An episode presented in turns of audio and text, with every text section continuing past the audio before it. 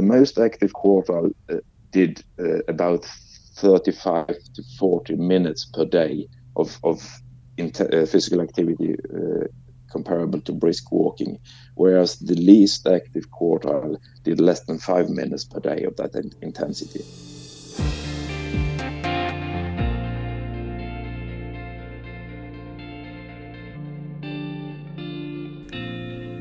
We know that exercise is good for you. The WHO recommends at least 150 minutes of moderate intensity or 75 minutes of vigorous intensity aerobic physical activity each week. In this case, moderate means having a fast walk. Now, that recommendation is built on evidence, and that evidence relied on self reporting of physical activity. That self reporting might underestimate the amount of the lower kind of physical activity that people do, and at the same time overestimate the entirety of the exercise that they do. That's to say, people are saying they're doing more exercise than they actually are, and at the same time, saying that what exercise they are doing is more vigorous than it actually was. That makes the meta analysis just published on BMJ.com particularly interesting. Now, we can measure physical activity. We can give study participants accelerometers to use. And this meta analysis pulls together all the studies which did that. I'm Duncan Jarvis, multimedia editor for the BMJ, and earlier I talked to Ulf Ekelund, one of the study's author, about their work and what it might mean for those recommendations on physical activity. Okay, so my name is uh, Ulf Ekelund, and I'm professor uh, at the Norwegian School of Sports Sciences, and my research interests are really focused on uh, physical activity, sedentary behaviors, and public health, and how physical activity may impact on, on population levels of health. Yes, and on that, um, I mean, we we publish uh, a sports science journal, and I've seen a lot of research already that links sedentary behaviour to poor health outcomes. Um, and what you've done in this study is kind of really tried to to quantify that using uh, some better measurement. But why was it you wanted to do this? Do we not already know that um, sedentary behaviour, lack of exercise, is is uh, is bad for you? Well, I think we we know quite a lot, but we don't we don't know the details. I mean, the we know from from many previous studies that physical activity or high levels of physical activity is linked to reduced risks of uh, mortality and many non-communicable diseases, but we really don't know the details these associations because most of previous work and previous studies have been conducted by, by self-report, where respondents report their levels of physical activity or, or sitting time, and then those uh, reports or, or those self-reported levels of activity are related to health outcomes. Yeah, and in this, as you said, this wasn't self-reported. What you've done is use uh, accelerometers. Could you explain a little bit about how this, uh, you know, came came together? Yeah, during uh, during the last, I suppose, 10, 15 years, the use of uh, activity monitors based on accelerometry has been quite popular, and they have now been included in in some relatively large cohort studies. Uh, especially in, in, in, Western countries, in, in the US, UK, and Scandinavia.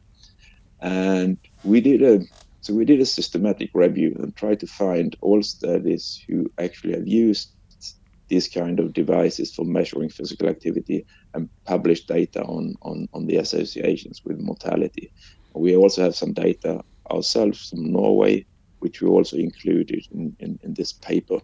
The, the specific aim was to really understand how much of activity and what intensities of activity is, is associated with the risk of, of mortality. And um, as you said, this is a, is a systematic review meta analysis. Um, how good is the data out there? Do we have uh, pretty high quality data, um, or or is the uh, the data still a bit sort of iffy?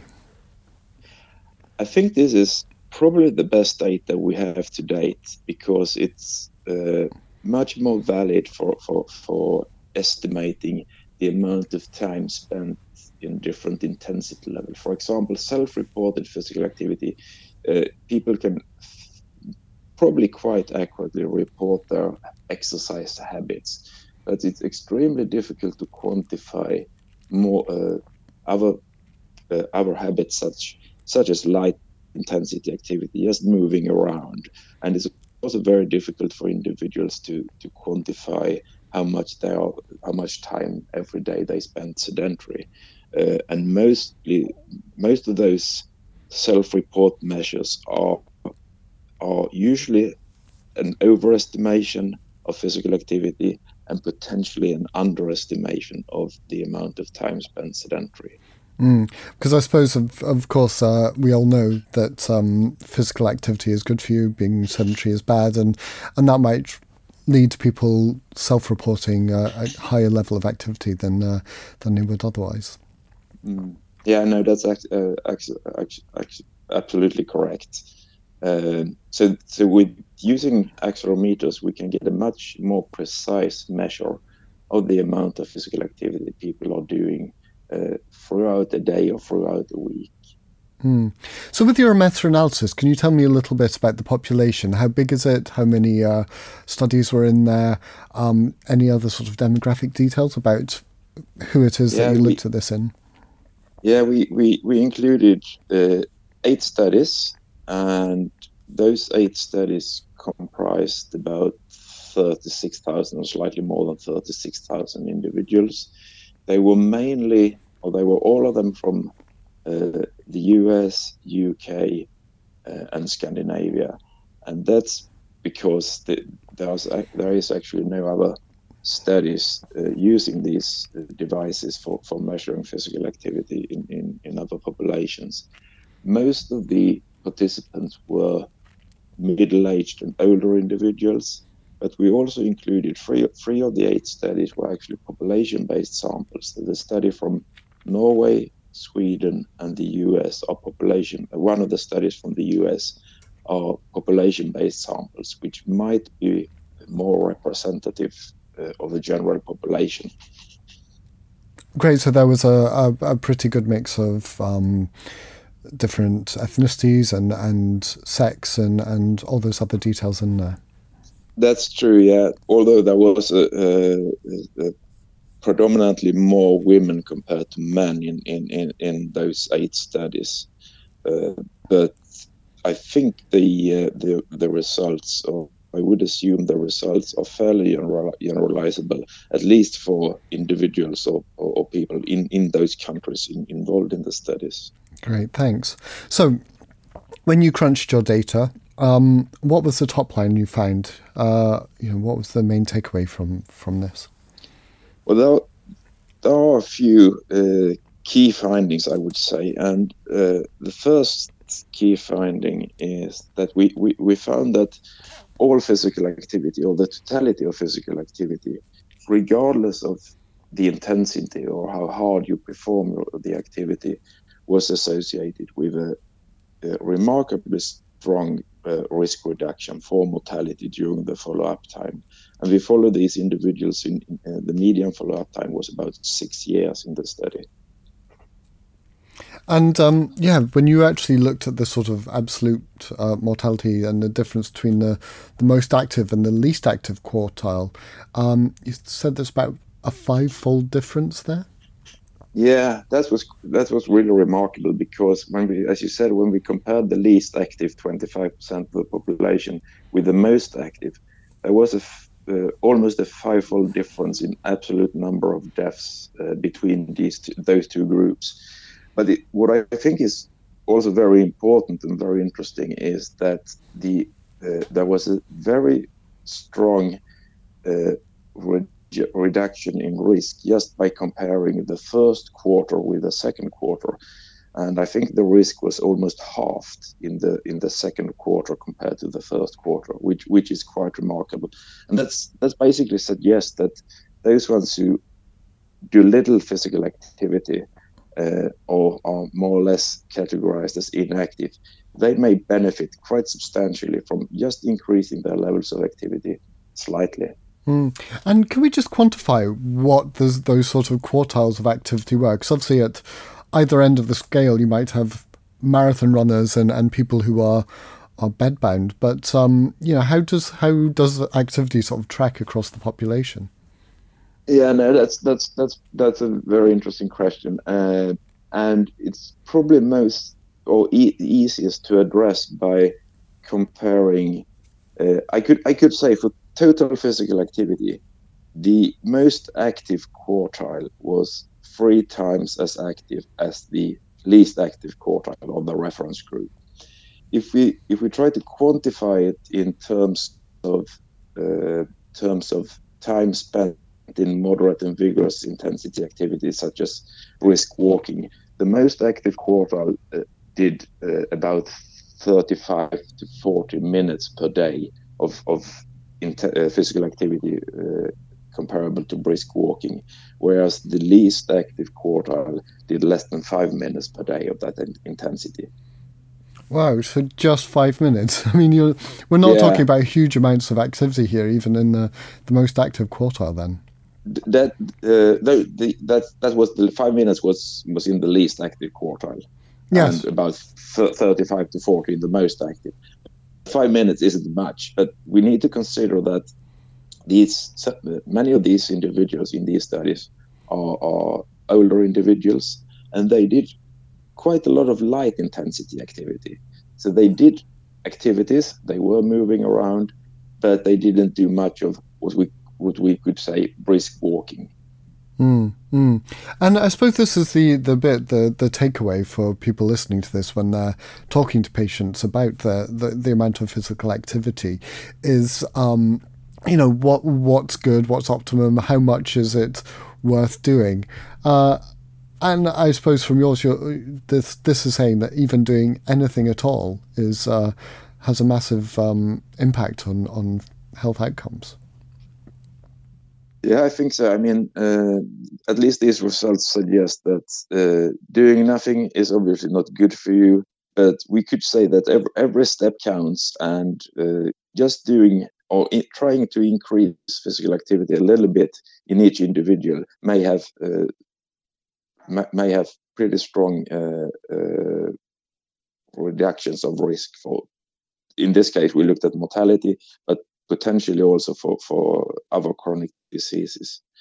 Uh, and we, we think, I mean, if we compare the the total levels of physical activity because we also try to estimate the in this paper the uh, levels of physical activity associated with the maximal risk reduction and the maximal risk reduction for total physical activity was very comparable to the mean activity levels in the rep- national representative sample of American men, and it was actually lower than the mean, mean levels in the in the two Scandinavian samples from Norway and, and, and Sweden.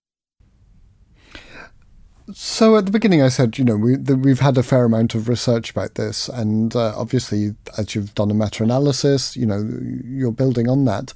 How does this fit into the picture of, of what we know about physical activity and health? Well, the current recommendations for physical activity from the WHO uh, and recently updated in the US last year, and I think UK will come out with new, or I know UK will come up with updated recommendations later this year. Suggest that uh, all individuals or all adults should try to accumulate 150 minutes of moderate intensity activity each week or 75 minutes with more vigorous intensity, or a combination of those two. And uh, what what we found here was, uh, however, the, neither of those recommendations mentioned anything about light intensity activity, and this is that's one of the research gaps we covered by this study. It seems that light intensity activity, uh, especially for those ones who are uh, elderly, uh, may also substantially reduce the risk of death. And I think that's that's uh, very important because maybe not everybody can can participate or do more uh, more moderate and vigorous activity, but they can at least move around and uh, reduce the amount of sitting time and move around. now we've been talking uh, about activity here, but you know the, the the flip side of the coin is is sedentary behavior and and just doing nothing, sitting down or or lying down. Um, and you found some interesting results there. Yes, I, I think so. I think uh, I think you're perfectly right that uh, sedentary time is probably the flip side of the coin to physical activity because, I've, in my opinion, I think it's a continuum going from being sitting or sedentary into light intensity activity where you move around and then more more uh, moderate intensity like brisk walking and, and then uh, up to vigorous and very vigorous intensity activity. But we we also try to estimate the or quantify the amount of sedentary time associated with an increased risk of, of uh, mortality. And we found that uh, being sedentary for more than about nine and a half hours per day was associated with with uh, uh an increased risk, and that's uh, somewhat different compared to previous studies or, uh, using self-reported uh, sitting time. They have quantified the increased risk of about six to eight hours. So that's uh, our estimate is a bit higher, maybe suggesting there might be differences in the assessment methods, but it may also suggest that you could you could sit for quite a long time every day which may which could be counteracted by by being physically active for the remain remaining time of the day. Now given that uh, this is something that, that you studied what do you think the barriers are to us uh, as a population um, doing this? Uh, you know, it, it, seems almost extraordinary that people can only do five minutes of um, of walking or, or whatever it is in a day, um, and that's a whole sort of quarter of the, the population. Yeah, no, I, I, I, I'm afraid, or I think we have, I think we have engineered our society into a sedentary society. I mean, we have, uh, we have automated many, many uh, uh, things in, in, in the society. We have escalators, we have lifts rather than stairs. We have the opportunity to take the car every time we're going to uh, do something, even if we're just going to go for a, a, a, very short transport or going to, to the grocery store and so on and so forth. And uh, I think the, this is uh, not only an individual uh, or a question for individuals. It, it is actually a question for for the entire society, and I think we need to try to rethink uh, how we organize our society, both both when it when it comes to public transport and uh, making opportunities for walking and cycling and all those things. And those uh, those or such changes will probably also have not only have an impact on population health, but they will also have a, a, an, an impact on, on, on, so to say, global health, because it might go hand in hand with reducing carbon dioxide emissions, etc., etc. Absolutely, and uh, we've published uh, before on things like active uh, commuting and things, and um, obviously this is just more evidence that that kind of uh, thing will have a, a big effect on population health.